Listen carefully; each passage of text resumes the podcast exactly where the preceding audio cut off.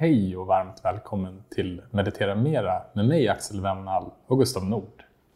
Vi sitter hemma hos Gustav just nu och väntar på Claes Eriksson för att prata om meditation och lycka. Claes Eriksson är uppvuxen i Jokkmokk men bor idag i Stockholm. Han arbetar som regissör, skådespelare och komiker. Claes är mest känd för sin roll som Leif i serien Leif och Billy på SVT. Och med samma serie har han vunnit Kristallen som pris för bästa humorprogram. Men det som kanske inte är lika känt är att Claes mediterar och att det har gett honom en ny syn på livet. Och det är precis det vi ska prata om med Claes idag. Vad hände när Claes fick sitt andliga uppvaknande? Varför fungerar inte jakten på lycka? Och vilka tips har Claes till alla oss som vill leva ett mer närvarande och kärleksfullt liv? Tjenare! Tjenare! Hej, välkommen! Det gör vi. Vi gör så. Hur är läget? Det är bra, hur är det själv? Det är bra. Hej! Hej! Hej, hej! Tja! Klas. Gustav. Trevligt. Välkommen in. Ja, men tack. Tackar. Ja, men vi kör väl igång. Vi åker på, va? Vi åker på. Ja. Det är intressant för nu ska inte jag på något sätt hävda att jag kan avgöra vem som är Mm. närvarande eller inte. Men när jag lyssnar på din podd på Ofiltrerat så i alla fall slår det mig, eller slog det mig att, att du har kommit väldigt långt i din Mm. resa. ja, härligt. Ja. Och att du hade insett att komma långt är att inse att man inte behöver komma någonstans. Exakt. Ja, men det, jag har ingen aning om vart jag är på min resa. Nej, så, då- det, det, jag blir så glad också att träffa eh, människor som håller på med samma grej. Mm. Eh, för det, jag har inte jättemånga runt omkring mig som gör det. Så jag är på en, en väldigt isolerad resa ska jag säga. Jag mediterar själv. Mm. Jag läser inte så mycket böcker. Nej. Utan jag, jag bara kör på Mm. helt enkelt. Det är roligt att vara här, träffa er. Mm. Och jag har ju faktiskt lyssnat på podden ganska mycket Vad kul. också. Så jag känner igen din röst. Mm. Kul att du är här. Ja, Det fantastiskt. känns eh, grymt kul att ses. Och bara för att kanske förklara varför jag kontaktade dig så Mm. vill jag nästan läsa upp ett mail som jag fick. Spännande. Mm. Då var det en person som mejlade oss till podden och skrev att Hej, mitt namn är Lovisa Westerlund och jag vill tipsa om en person som i mina kretsar, hon är högstadielärare, Mm. är extremt populär. Claes Eriksson, Leif i Leif och Billy. I podden Ofiltrerat berättar han om hur han tidigare levt sitt liv med filosofin mycket prylar, mycket glädje. Tills han ändrade sitt synsätt och började ett nytt liv med meditation. Mm.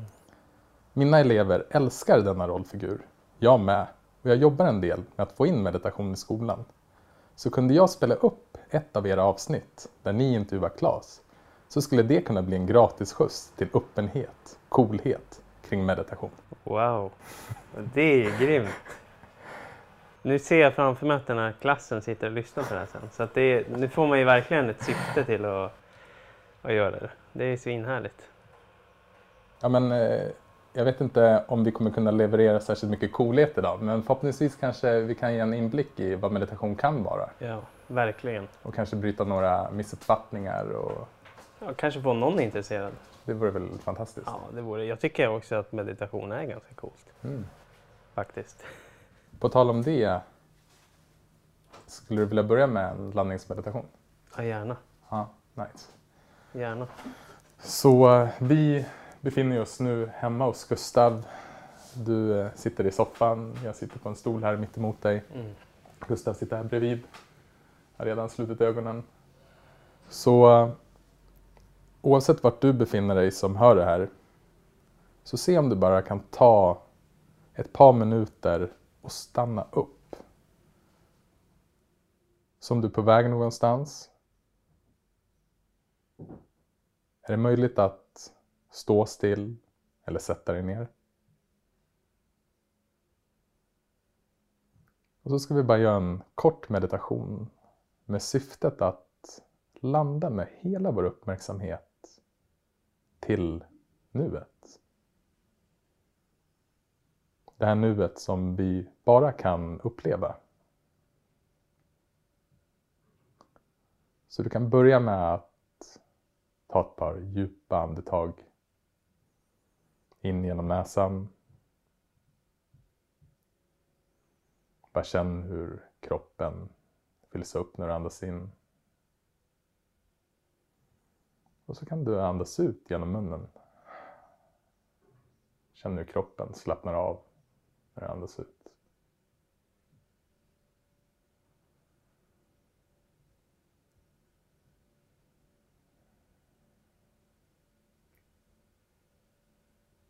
Så kan du bara känna din tyngd. Lägg märke till de delarna av din kropp som är i kontakt med underlaget där du befinner dig.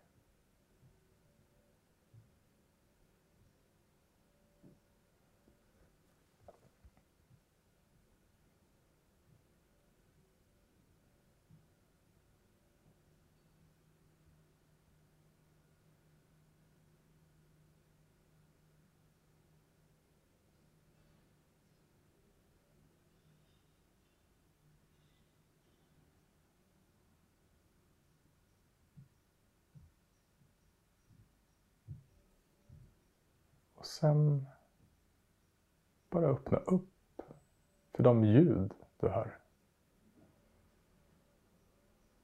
Som min röst.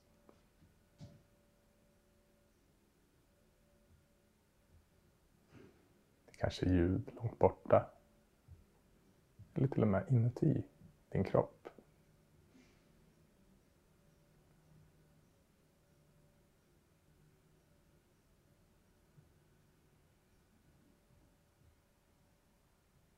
Så kan du bara lite nyfiket notera att du inte behöver göra någonting för att du ska höra ljuden.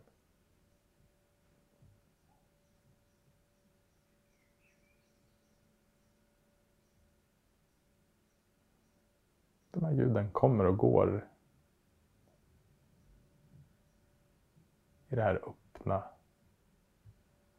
tysta utrymmet.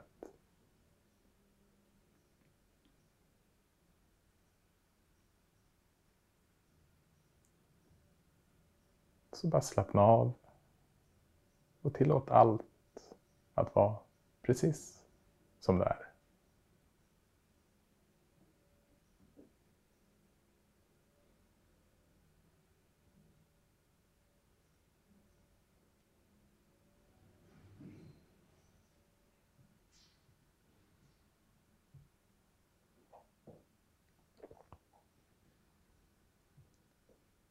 Och om du märker att din uppmärksamhet har försvunnit iväg. Du kanske börjar tänka på vad du ska göra senare idag. Eller någonting som redan har hänt.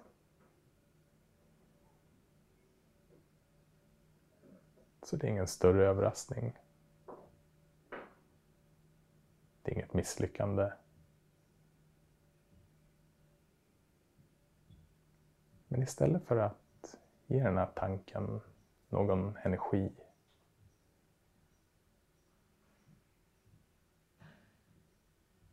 Så kan du bara rikta tillbaka uppmärksamheten till ljuden. Och det här öppna, tysta utrymme i där ljuden kommer och går.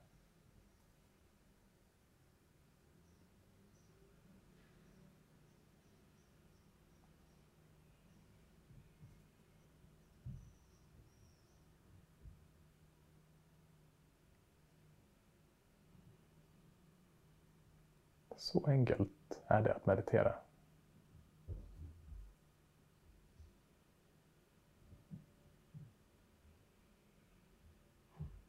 Och så kan vi bara vara nyfikna på det här nuet som förändras hela tiden.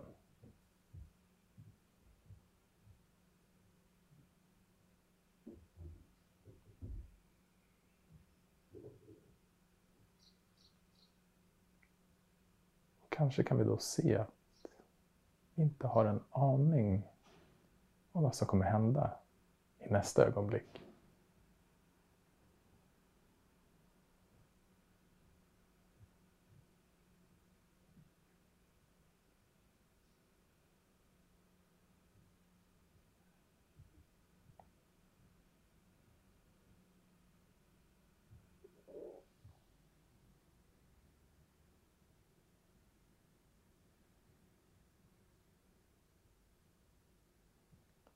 Så kan du återigen vända tillbaka uppmärksamheten till de delarna av kroppen som är i kontakt med underlaget där du befinner dig.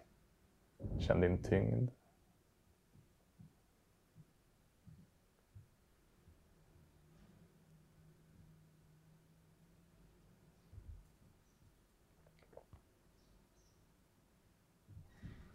Så du märker under det här avsnittet att din uppmärksamhet har försvunnit iväg. Så kan du bara vända tillbaka den på det här enkla sättet.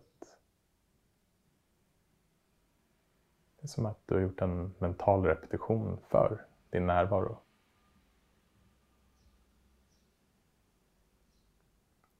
Och sen om du har slutit ögonen så kan du i din egen takt öppna dem.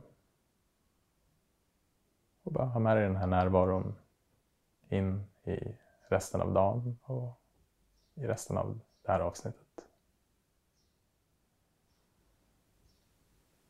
Tja. Tja. Tack. Tack själv. Det var fint. Mm. Det är nice att meditera. Åh, gud vad skönt. Tänk om man fick börja varje podd så här. Jag har ju lyxen att få Ja, göra det. det. Ja. Smart. Mm. Ja, men du har ju skapat det själv så Ja. det är mycket bra. Ja. Vi hörde ju här i, i mejlet att, eller det man får känslan av när man läser det här mejlet är att meditation har förändrat ditt liv. Mm.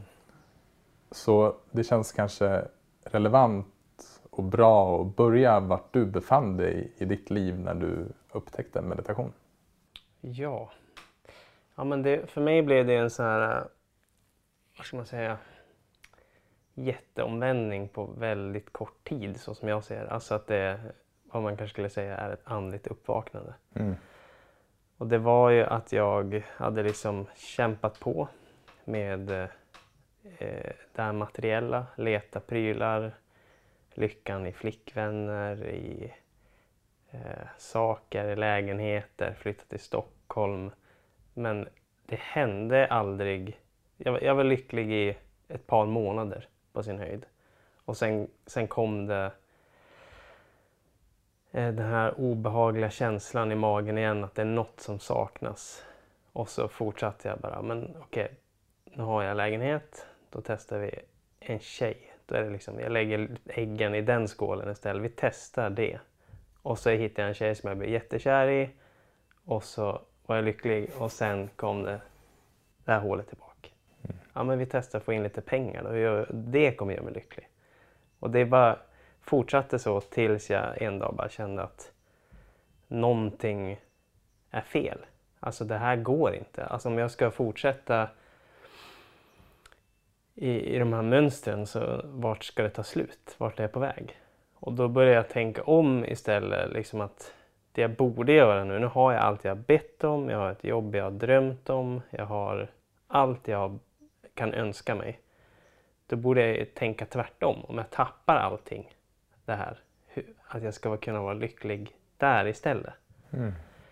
Och då börjar jag väl för mi- mitt fall att liksom reflektera över belöningssystemet, att jag liksom börjar gå ut och dricka väldigt mycket, ut och äter hela tiden. Det är lunchöl, det är after work, så liksom eh, höll på med det där och kände att jag får bara börja med att ta en vit månad. Vilket jag hade total misslyckats med typ ett halvår innan. Det, var, det gick, gick inte. Och nu kände jag, men nu, vi börjar med en vit månad för det är, det är bra, har jag hört. Och då i mitten av den här vita månaden, efter två veckor, så kände jag att jag kommer behöva en belöning som morot för att liksom klara av det här. Det låter väldigt illa. Alltså, eh, ja, jag, jag, tror, jag tror jag gick med de tankarna också att jag var eventuellt en alkoholist. Mm. Och så tänkte jag, men nu gör vi det här två veckor, ger mig en belöning. Och då dök det upp på Instagram en kille som jag följde som hade lagt ut att det fanns ett retreat i Småland. Ett meditationsretreat. Så jag kände bara, men jag, jag sticker på det.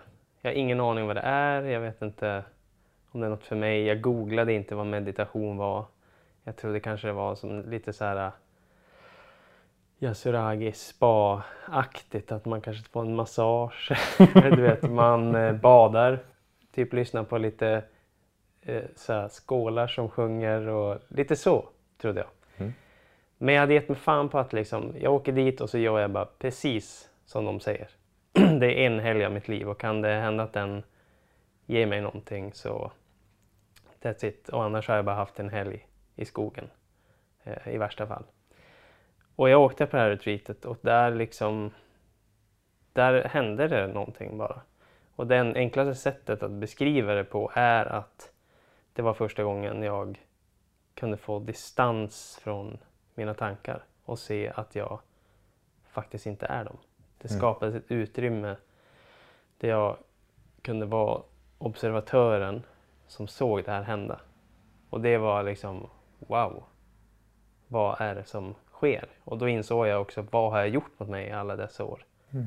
Jag har liksom Alltså dialogen jag har haft i huvudet har varit otroligt taskig och mörk både mot mig själv och mot andra och liksom där, nu kom allting på en gång men jag såg vad fasen jag hållit på med. Det var ju en jätteomvälvande grej. Eh, men sen när jag åkte hem därifrån, det här retreatet, så var det som att jag för första gången såg världen med färg. Och jag kunde gå runt, jag kunde känna kärlek, jag kunde se det i andra. Eh, det var bara total sinnesfri. Mm. Och jag såg hur liksom mitt gamla system försökte komma tillbaka och eh, liksom agera och rea- reagera på saker som hände omkring mig. Men det, det var bara, jag kunde stanna hemma i mig själv och liksom se det här hända runt omkring. Och efter det så har det bara varit meditation har blivit en del av mitt liv. Det är liksom, det är, ja, det är bara en livsstil jag håller på med och det är varje dag så försöker jag gå upp och meditera innan jag gör något annat och på kvällen försöker jag varva ner med någon kort meditation. Så att det har verkligen förändrat mitt liv. Mm. Från, ja, det kändes som att det dog när jag var med om den här andliga uppvaknandet. Den gamla Klas försvann på något vis. Mm. Eh, helt enkelt. Låt oss hålla oss kvar där. För det, det jag hör att du berättar om är ju det i princip vi alla gör. Att vi letar efter lyckan utanför oss själva. Eh, Jag känner igen mig jättemycket. Jag har gjort en liknande resa i att flytta till Stockholm, Mm. plugga hårt, jobba ännu hårdare, eh, skaffa lägenhet, skaffa tjej, Mm. åka på jättehärliga resor och ändå känna sig tom, vilse, som att det saknas någonting. Och jag hade en liknande upplevelse i, i det som vi skulle kunna kalla som ett andligt uppvaknande, eller ett uppvaknande till sig själv. Ja, vakna upp inför den man är helt kort och Precis. gott. Mm. Och se att det jag har, den jag har trott mig vara, Mm. de tankarna som jag har haft om mig själv Mm. är inte den jag sant är. För det finns en del i mig som kommer före tankarna, som kan observera tankarna. Och därför kan inte vara tankarna. Och när man ser det här så frigörs det oftast en energi. För då kommer man i kontakt med sig själv. Och då verkar det också som att vi inser att vi är, eh, vi är fria att göra det vi själva vill. Istället för vad de här oftast ganska automatiska och upprepade tankarna säger åt oss att vi ska göra. Och eh, precis som jag instruerar i meditationen så när man lever sitt liv utifrån tankarnas berättelser Mm. så känns livet nästan lite förutbestämt. Men det här har jag upplevt förut, det här kan jag, det här vet jag. Men när man tar bort tankarna så inser man att, vänta nu, jag, har, jag, jag, vet, in- jag vet inte ens vad som kommer hända här om en sekund. Nej. Jag har aldrig vetat. Och jag kommer aldrig veta. Och där så finns det också en gnista, i alla fall har jag upptäckt, som, där man kan vara väldigt nyfiken. Mm. Ja, gud. Ja, verkligen.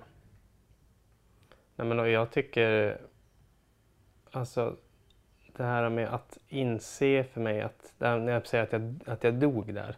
så är det just att allt jag trodde på, Mm. allt jag har lärt mig, alla mönster jag har i mig upphörde på något vis.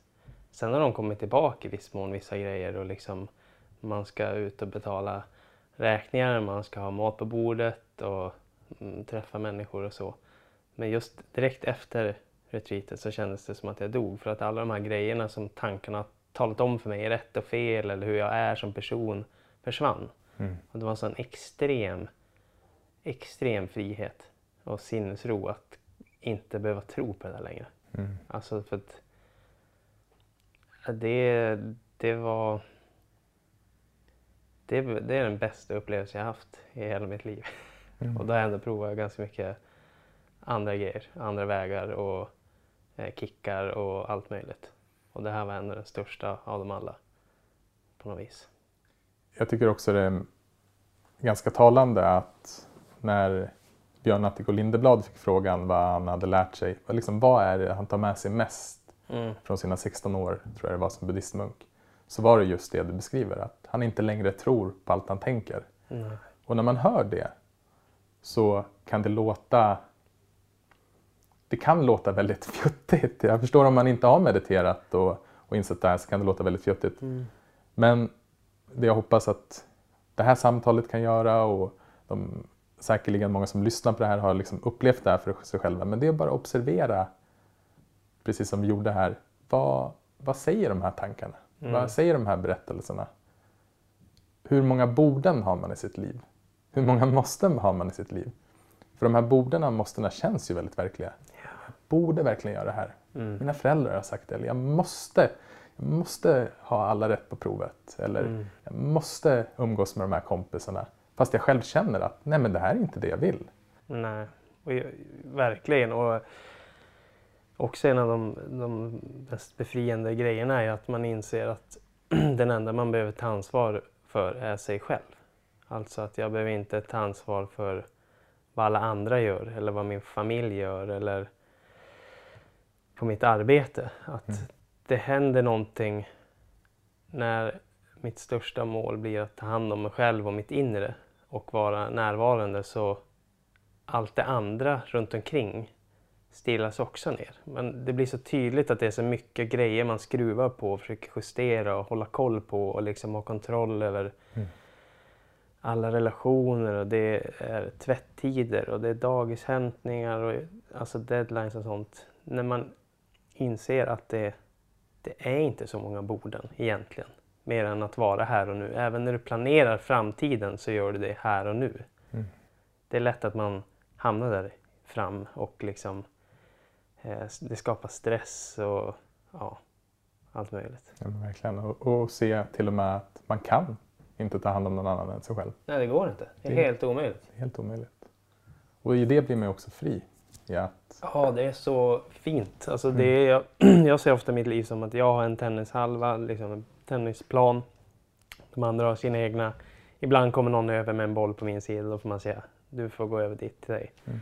Men att man inte ska gå över på varandras sida och tala om eller peka finger och säga att du borde göra på det här viset eller gör så här så blir det bra. Eller, och samma om någon kommer till mig och säger att jag ska leva mitt liv på ett visst sätt. Mm. Så, så gör jag inte det. Jag lever det precis som jag vill och det, är- ja, det är väldigt fint.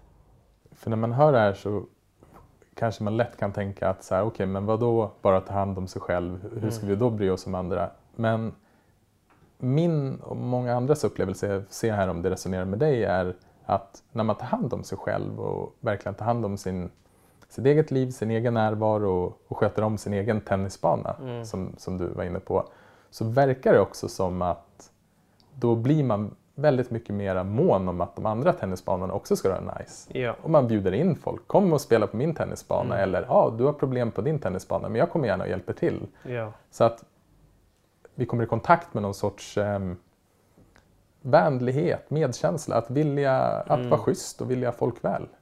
ja men det, det tycker jag verkligen. Och meditationen för mig har ju också hjälpt mig att känna kärlek alltså för mig själv. Att, för innan så fanns inte det. Det var noll av liksom tilltro på mig själv eller att känna någon typ av kärlek inför mig själv. Mm. Men efter att jag kunde göra det, känna det, så kunde jag också göra det till andra. Alltså, det gjorde inte jag förut. Då när jag gick runt och liksom hade en väldigt tuff dialog med mig själv så hade jag även det åt andra, utåt Mm. mot andra. Jag dömde andra hur de lever sitt liv eller vad de har på sig för kläder. Och det är bara en rädsla för vad jag själv håller på med. Men i och med meditationen och att ta hand om sig själv så att jag har möjligheten idag att känna kärlek till mig själv gör att eh, jag gör det till de andra också. Och det skapar mindre motstånd i mina relationer.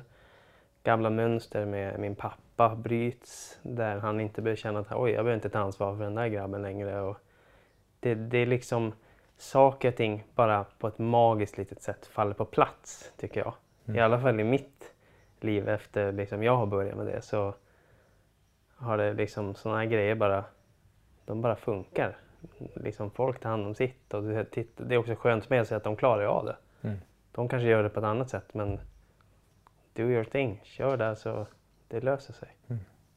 Det är så intressant det här, för när man hör ordet kärlek är, ju, är det ju många som förknippar det med en form av romantisk kärlek. Mm, Men, men kärlek innehåller så många olika typer av kvaliteter. mm, För mig så innehåller kärlek eh, att, att vara schysst mot folk, Mm. att vara tacksam över det jag har, mm, att exakt. kunna vara generös när tillfälle ges.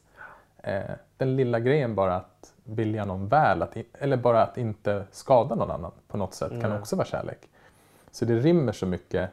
Men jag skulle vilja liksom kanske parkera vårt samtal lite grann, för du har varit inne på det ett par gånger nu, hur din inre dialog Ja. var.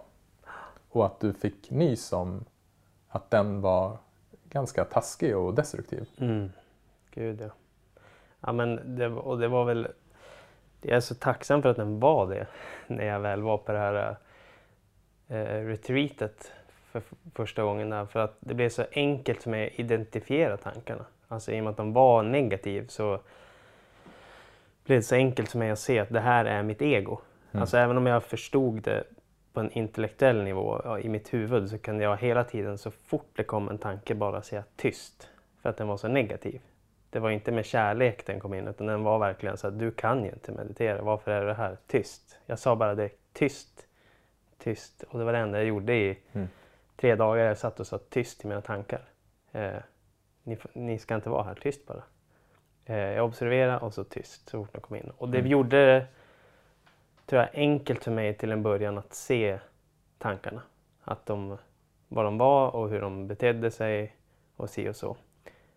Men det som jag märkte sen var efter jag då hade liksom varit med om det här och kommit hem och allt var så himla trevligt och bra så åkte jag på ett nytt retreat. Och då ändrade, vad man nu säger, egot taktik. Det är en lurig jävel. Så helt plötsligt så sa han, fan du är ju bäst på att meditera av alla här. och då började jag lyssna. Ja, det kanske jag är. Ja, du var ju med om något, ett andligt uppmål jättesnabbt. Det har ju inte de här fattat inget. Nej, de kanske inte fattar något. Helt plötsligt är jag uppe i huvudet igen. Men det blir en... Mitt det här negativa egot som jag hade blev helt plötsligt något spirituellt ego. Som nu försöker skapas. Att liksom, jag är bättre än alla andra. Jag kan mer eller, eller något sånt. Jag har fattat något som de inte har fattat. Och då fick jag en ny puck att jobba med. Att liksom, men vänta här nu. Vad fan är det frågan om nu? För jag märker då att närvaron och den här kärleken vi pratar om, den försvann ju då också. Eh, för att jag klev upp i intellektet igen och började tro på mitt ego. Det var att den tog en ny form. Och det har jag märkt i min, på min resa att det är så. För mig fungerar det lite så att det byter taktik, provar någon, annan- krok och skickar ner och försöker få tag i mig. Liksom, så att det, det ändras hela tiden tycker jag. Det där. Och därför, eh, ja, så för mig har livet så enkelt vad meditation är. Det är att sitta, titta, observera, acceptera, låta allting få vara där det är. Och att den här grejen med, jag vet att många pratar om en spirituell resa, man kan komma olika djupt och hit och dit. Men för mig tycker jag att det är så enkelt att det handlar om att inse att man redan har lyckats. Man är redan klar. Det saknas ingenting. Du är här, du andas. Du, du har inte ett liv, du är liv, precis som naturen. Och det har blivit en sån stor grej för mig att så här, men gud vad håller jag på med? När jag väl Mm. börjar se att mina tankar, de börjar så här, du kanske behöver det där eller börjar, jag börjar leta saker i det yttre. Då vet jag att nu kanske jag måste skala av lite grann, sätta mig ner Mm. lite mer. Eh, bara titta på vad det är som sker runt omkring mig. Du använde en definition som du kallade för ego. Mm. Och eh, jag tänker bara att om man lyssnar på det här avsnittet och kanske inte vet vad ego är Mm. så vill jag bara ge ett exempel på skillnaden mellan dig själv och, och ditt ego. Och enkelt kan man säga att du är dig själv när du är närvarande och upplever. Mm. Du upplever det här ögonblicket precis som det är. Medan ego tänker om upplevelsen. Så man bara gör den här, ett enkelt experiment och kollar på sina fingrar. Mm. Och så ser man dem, så upplever man dem. Man kanske känner att det känns lite varmt eller kallt. Eller, Det sticker lite. mm. Och så ser man dem. Och sen kan man då bara notera att okej, det här är den klara, rena upplevelsen. Men har jag sen några tankar? Är mina händer, är de fula, snygga? Är de tjocka, smala? Allt det är olika etiketter som kommer från vår hjärna, från vårt ego som producerar. Men det har ingen reell verklighet. Mm. Utan det existerar bara i ens tankevärld. Och att kunna se den skillnaden att Nej men vänta nu, det här är bara en tanke, en etikett som jag sätter på den här upplevelsen. Mm. Det kan man säga är skillnaden mellan egot och sig själv och närvaro. Det var en bra övning eller liknelse tycker jag. Men-. Men det är väldigt enkelt. Ja. Men när man, eh, när man är färgad, Mm. eller kanske rättare sagt om vi ska använda din metafor, att man ser världen svartvit Mm. med hjälp av egot. Genom eh, olika värderingar, etiketter, man dömer sig själv. Så känns det inte alltid så enkelt. För vad då? jag är ju så här. Mm. Det har ju de sagt till mig, eller jag säger det till mig själv. Mm. Och att inse att nej men det stämmer faktiskt inte. Utan det, det enda som, som säger det är en tanke. Och när man inser sen att vi har kapaciteten och inte plocka upp den tanken. Så där i ligger mycket av våran frihet och lycka. Mm. Gud. Mm. det är det finaste som finns att se en tanke bara passera. Mm. Det är fantastiskt. Och också det här med våran inre kritiker att det jag har upplevt mycket är att det är en sån befrielse att kunna se sina tankar som bara en tanke. Att det är en sorts berättelse oavsett om den kommer i, i, i ljud eller i bilder eller vad det nu än är hur vi, hur vi tänker. Mm. Men på något sätt så kan det också vara intressant att bara se att det verkar som att de här tankarna, deras funktion är inte att göra oss lyckliga. Utan Mm. deras funktion är att vi ska överleva. Mm. Så när vi har negativa tankar eller kritiska tankar så är själva funktionen för dem allra, allra längst bak är att hjälpa oss att överleva. Men de flesta av oss, i alla fall de flesta av oss som lyssnar på det här samtalet, vi behöver inte hjälp att överleva. Utan vi lever i, i en värld där vi är egentligen så trygga, så Mm. säkra och har det så bra. Och då kan det också vara intressant, har jag noterat, att istället för att vara emot att jag har de här tankarna, för den här tanken är ju redan här. Mm.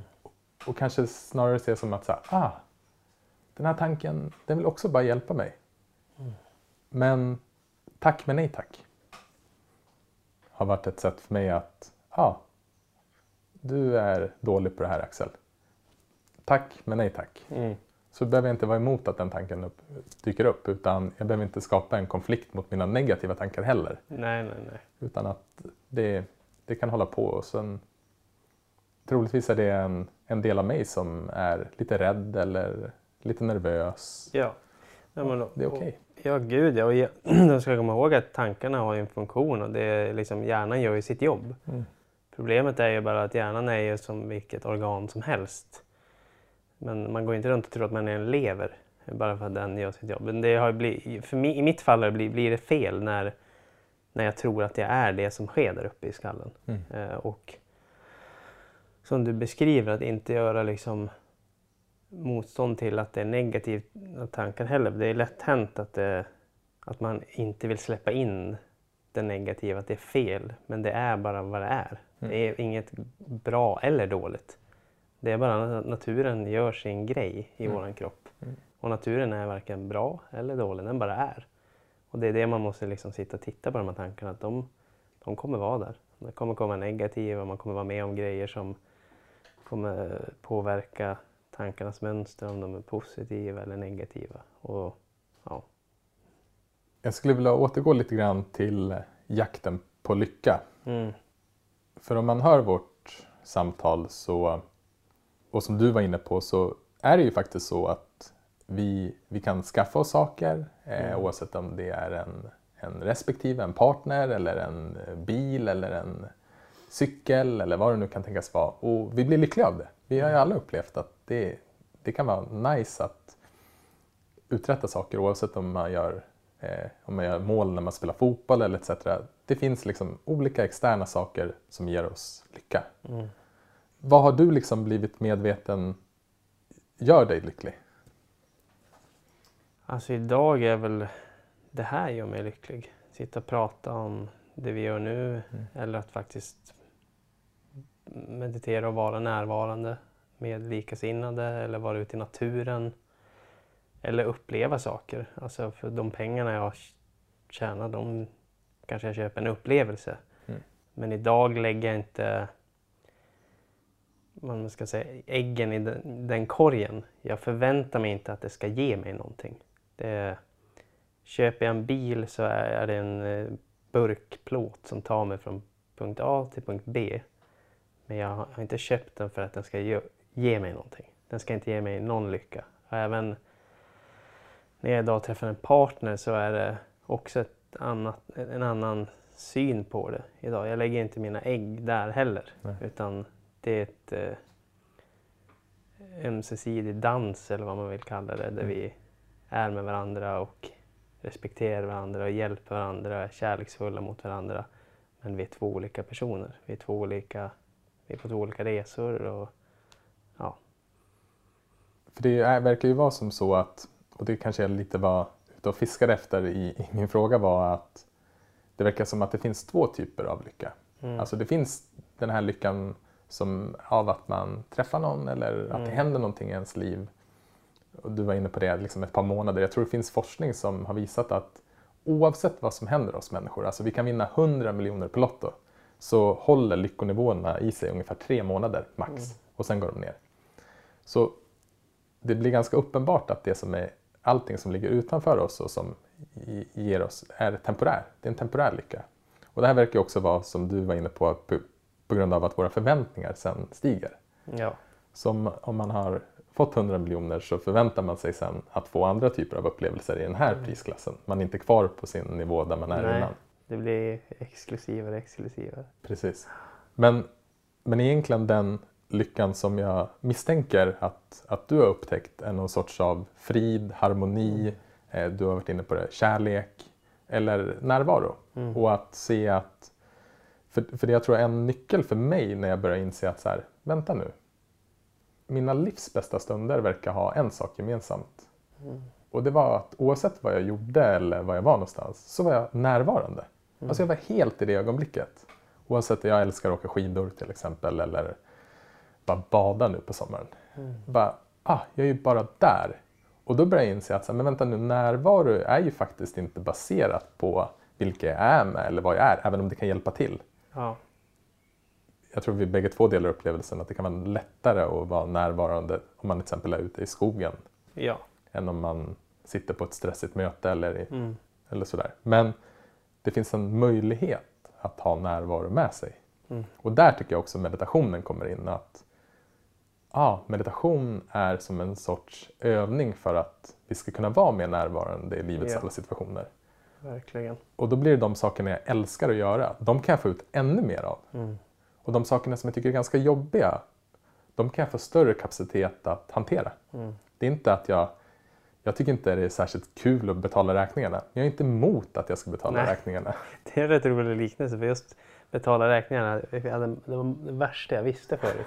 Men idag, idag gör det mig ingenting att betala räkningar. Det är bara något man gör. Alltså, eh, Det är bara enklare att göra saker som är lite jobbig eh, idag, Mm. skulle jag säga, än vad det var förr. Då kanske jag hade skjutit på det en vecka, två och så kanske det kom ett kronofogdebrev istället och så blev det ännu jobbigare.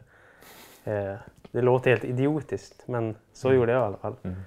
Eh, Och det är samma som du säger med den här lyckan som man med eh, närvaro, att man upplevelser istället eh, ger en någonting. Det kan jag koppla ihop till när man, var liten också. Alltså, det jag minns mest från när jag var liten var ju inte alla de här gångerna man har varit på Gröna Lund eller åkt något äventyrsbad och gjort de här coola, häftiga grejerna. Eller den gången jag fick en fyrhjuling.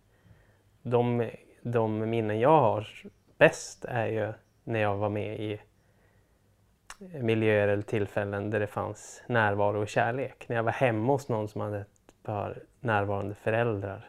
Kunde jag känna, wow, här vill jag vara. Mm. Det kan jag minnas. Eller när vi hade en, en julafton där familjen var i balans eller någonting. Sådana minnen har jag istället. Det är det jag tar med mig istället för den här fyrhjulingen. Jag minns att jag fick den men den är inte... Det är liksom inget jag kan plocka upp i mig själv igen. Utan det, det försvinner på något vis. Men det var också en lycka då, men det var någon, en annan typ av lycka tror jag.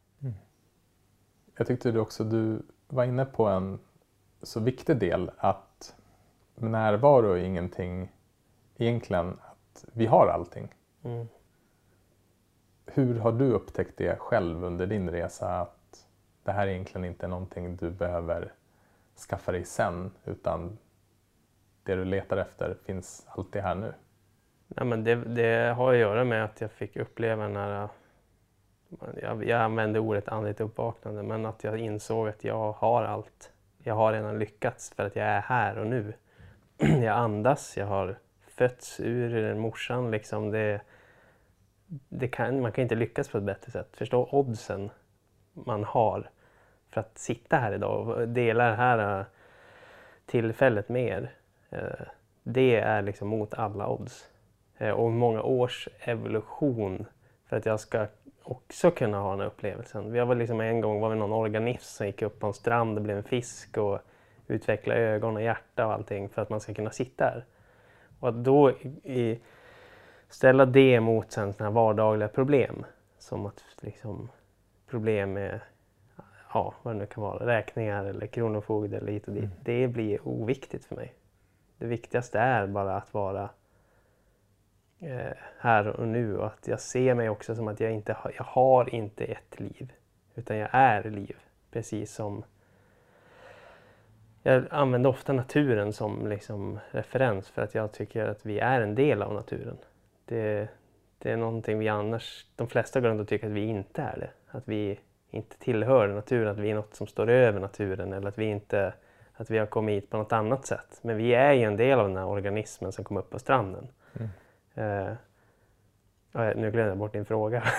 Men, ja, vad var det fråga? Jag har också glömt bort Ja, den. skitsamma. Ja, men i alla fall, jag... jag eh, Just det, nu kommer jag på.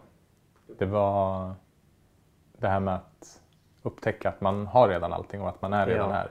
ja, För, för jag tänker att vi är så vana också eh, och jag har blivit, jag, blev, jag var ju själv väg på ett retreat, eh, ungefär en, på ett meditationsretreat där jag var själv i en månad. mm, Och det jag blev framförallt medveten om, det var att det fanns en del i mig som försökte, som har försökt under en väldigt lång period bli en framgångsrik meditatör. ja, Som ska ta sig någonstans, som ska upptäcka någonting, mm, som ska vara speciell. Och det som kom tillbaka till mig hela tiden var bara att this is it. Du är redan här. Du, Ja. Släpp taget. Slappna av. exakt. Ja, men det där känner jag igen jättemycket. Och det var det vi pratade om tidigare, att byta de här materiella grejerna jag jagade till att sen bli något spirituellt ego som börjar jaga något annat. Om Mm. det var upplysning eller jag sprang och köpte rökelser och kristaller och buddhas för att jag tänkte det här kommer liksom hjälpa mig. Mm. Och liksom mina tankar skiftade från att vara negativa till du är bäst.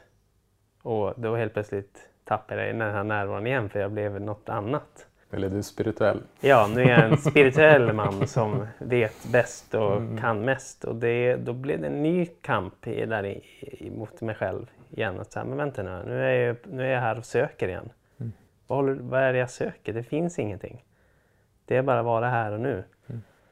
Men det är lätt att det sticker iväg sådär, eh, tycker jag. Och är ett, ett bra verktyg för mig för att jag har hela tiden fått byta verktyg med hur jag, hur jag liksom hanterar min inre dialog. I början var den negativ och då kunde jag bara se det som mitt ego som jag sa tyst till.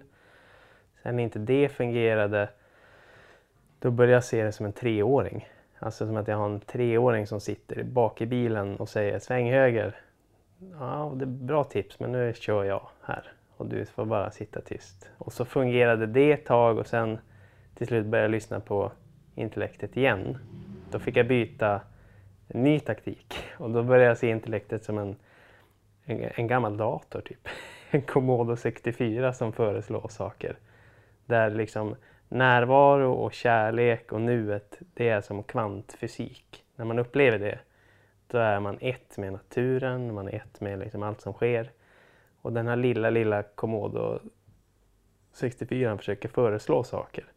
Även om det då är kärlek den föreslår och säger Kolla här, det här är ju härligt. Så lyssnar jag inte på det. För att det är en liten, liten dator som försöker förklara universum. Och då blev det också väldigt enkelt för mig att så här, den får sitta där och säga saker. Men jag kommer inte att lyssna. Du Mm. får, den är inte så pass intelligent så att jag vill lyssna på den. För den, den föreslår gärna eh, att spirituella saker, eller att jag är bättre eller kan mer eller att jag ska prova det här, jag måste åka iväg på något retreat eller kanske kan sticka till Bali för att liksom, det är bara tyst. Det är bara vara här och nu som gäller. Vi var inne tidigare på att prata om att vi har olika tankar som säger åt oss kanske vad vi borde göra.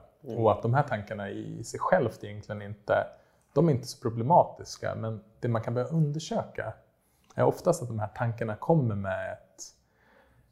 Det är som en sorts hypotes att om jag gör det här, eller om jag bara kunde göra det där, då ska jag bli lycklig.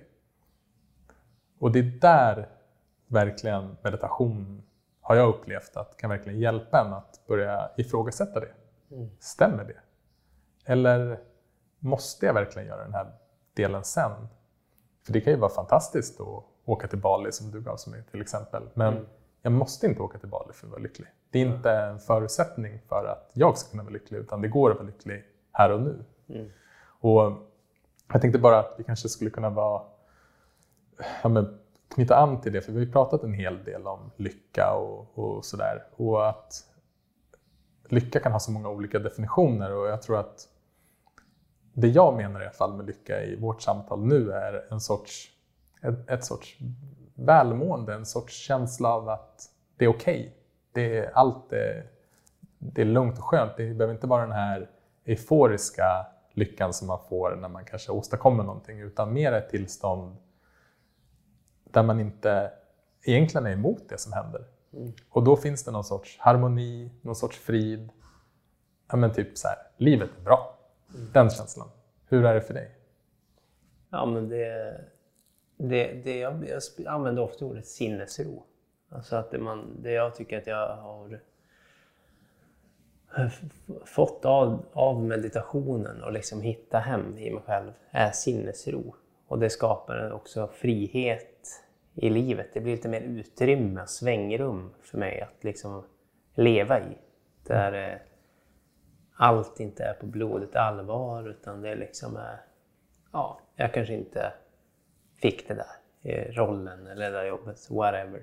Då, då går vi vidare och byter blad och så gör vi något annat. Alltså, och det tycker jag är så himla befriande. För förut så försökte jag hela tiden styra mitt lilla skepp åt mitt håll och ha kontroll på allting, alla trådar och liksom Och idag känns det mer som att jag bara planlöst glider runt.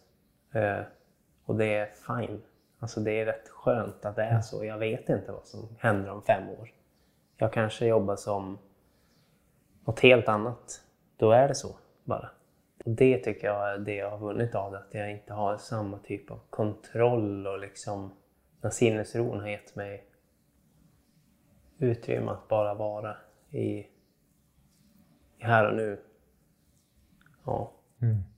Ja, men för den här kontrollen som man kan känna att man har, det är också intressant för när man börjar undersöka den så börjar man inse att nej, men, det är ju en illusion och med en illusion menar jag att känslan av att vi har kontroll kan vara verklig men vi har inte kontroll utan vi kan aldrig påverka. Det är, det är bara tänka så mycket olika saker omkring oss som vi har noll kontroll över. Och att se, se det, att så, här, men så har det alltid varit och så kommer det alltid vara och kunna vila i det och se att men det verkar funka ganska bra ändå. Ja. Och det vi kan göra är att när vi är närvarande så blir vi också handlingskraftiga att kunna hantera varje situation som händer här och nu.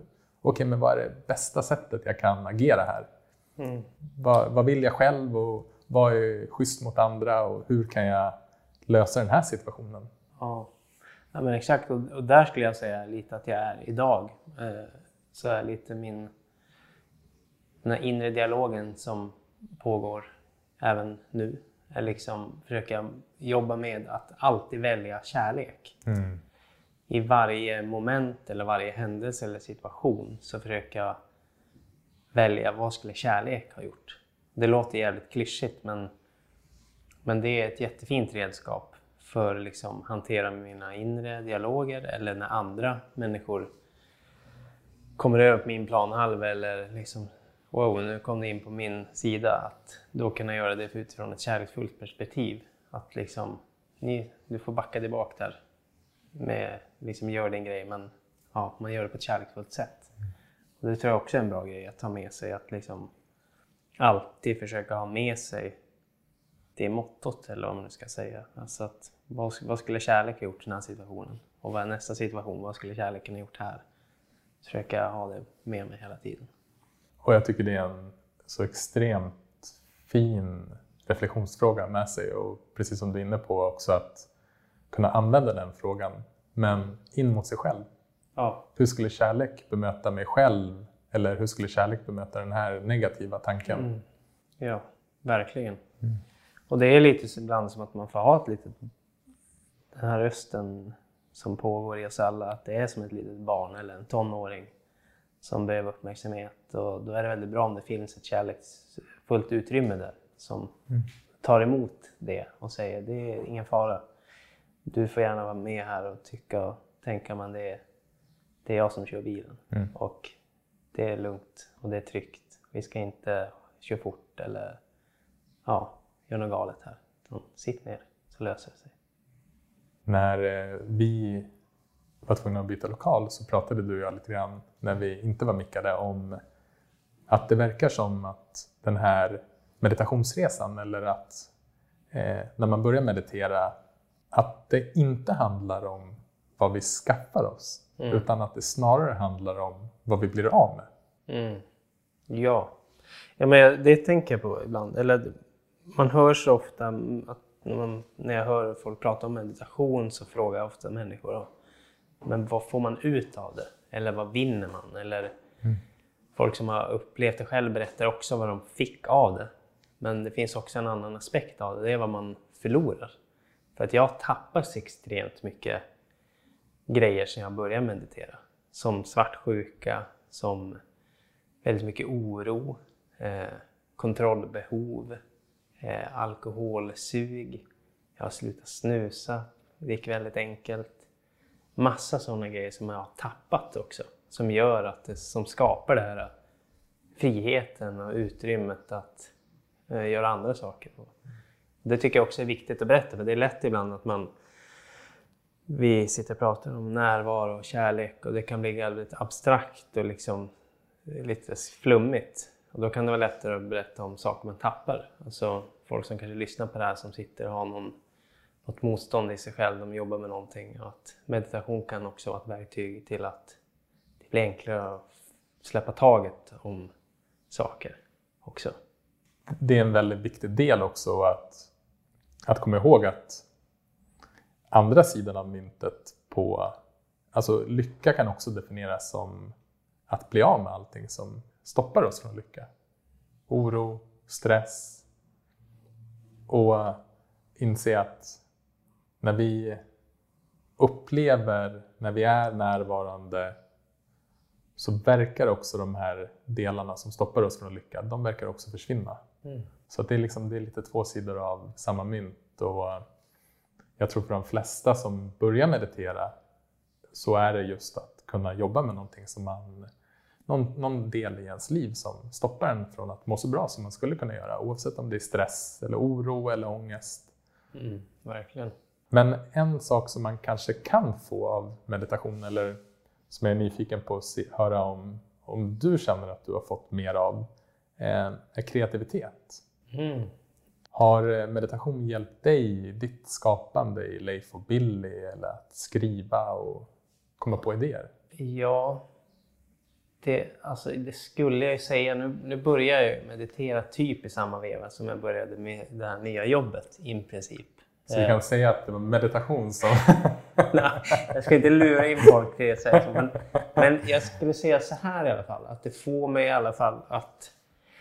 Jo, det, det, det är ett bra verktyg. För att det återigen, det blir... Eh, jag gör min grej. Jag tittar inte så mycket runt omkring vad alla andra gör. Utan jag lyssnar till vad jag tycker liksom fungerar och är roligt. Men också att liksom jag har lärt mig mer av hur kreativitet fungerar. Alltså hur fungerar det och vad är det för någonting? Och det här är också en väldigt abstrakt grej som man skulle kunna sitta och grotta ner sig i. Men just det bara hur det fungerar för mig. När på dygnet är jag som mest kreativ? När tar tanken slut? Hur påfyller jag den? Och liksom si och så. Och så tror jag att liksom det här med att jag har meditationen hjälper mig att vara stanna i mig själv, gör det också mycket enklare. Det blir enklare friktionsfritt jobb att göra för att jag är inte så... Jag har ingen aning vad som är aktuellt. Eller vad alla andra gör, eller vad Solsidan skriver för manus. För jag vet inte det. Och då blir det så enkelt, jag, det bara händer ifrån mitt egna liksom. Det finns inget oro heller om det ska bli bra eller dåligt eller om liksom att jag vill bli känd. Eller liksom, det är inget sånt. Det är bara av ren liksom, eh, att det är skoj att göra. Mm. Att det är skoj att vara kreativ och vara i kontakt med den källan också. Och lära sig hur den fungerar och, och det. Så jag, jag skulle säga att det hjälpt mig mycket ändå. Och även när man också ska skådespela och allting så är ju... Jag vet inte, jag har inte gått någon scenskola eller så men så som jag upplever det så är det att man utgår ifrån sina känslor. Alltså att, att spela en scen där man ska vara rädd, då måste man plocka in rädsla i magen. Så gör jag i alla fall. Och då har också meditationen funkat som ett väldigt bra verktyg att man måste vara närvarande.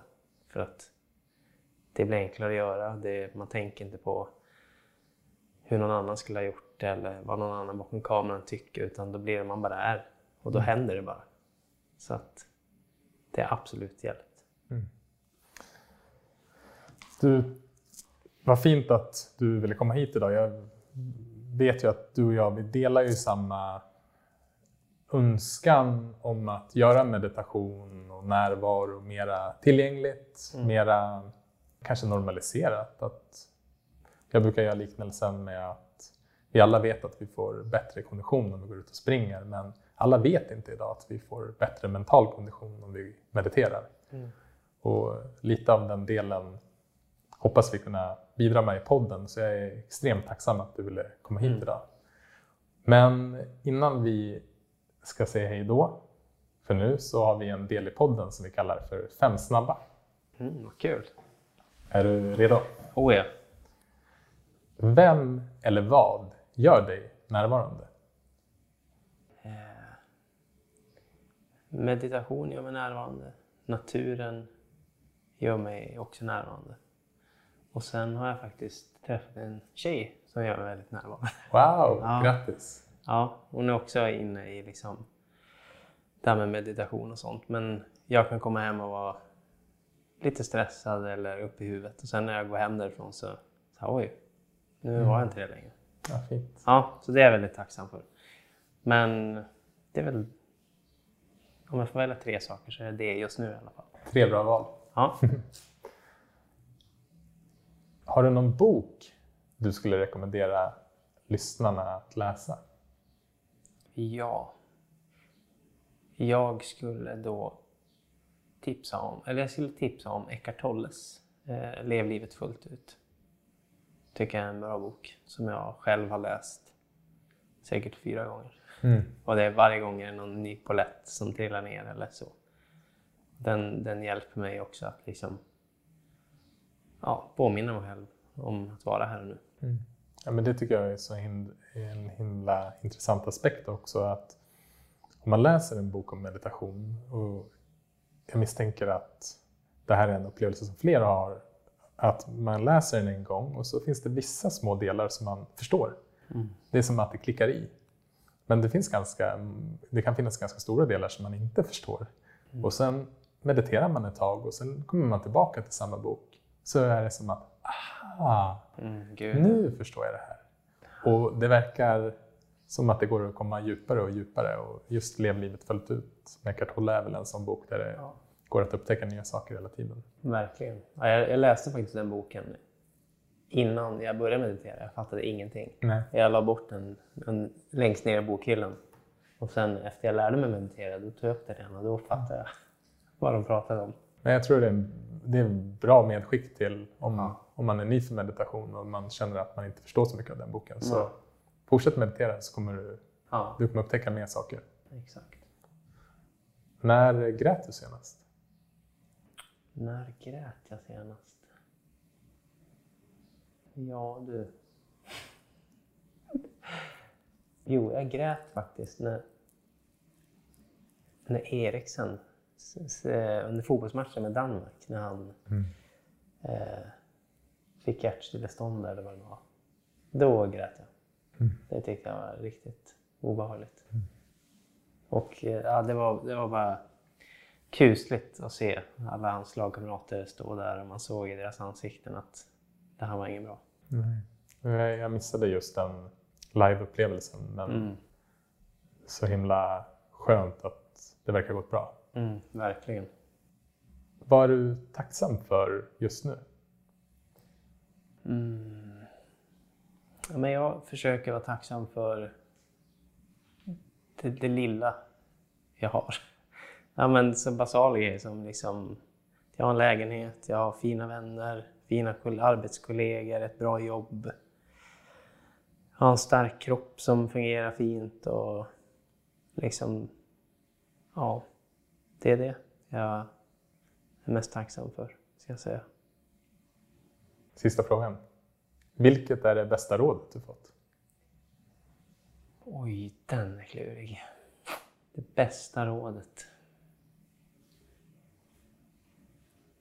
Jag vet inte vem som har gett mig det, men det är att titta inåt. Om det kanske är från mig själv då. Att liksom vända på eh, myntet och sluta leta där ute efter svaren eller lyckan. Utan testa att titta inåt.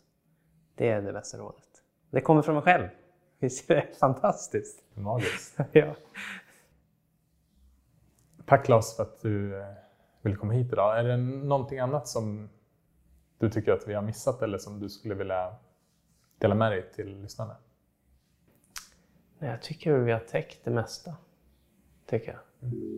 Sen jag ska jag bara tycker att folk ska vara lite mer schysst mot sig själv och inte så hårda. Och testa, välja lite kärlek och prova meditera och se vad som händer. Det är inte så...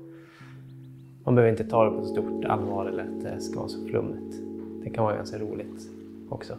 Man upptäcker massa roliga saker av sig själv. Det kan vara skitkul. Ja, Tack för idag. tack själv. Tack för att du har lyssnat på det här avsnittet av Meditera Mera med Claes Eriksson. Vi hoppas att du har blivit inspirerad av vårt samtal. Och är det något vi har tagit med oss från att träffa Claes är det att fråga sig vad hade kärleken gjort i den här situationen? Ta hand om dig, så hörs vi snart igen.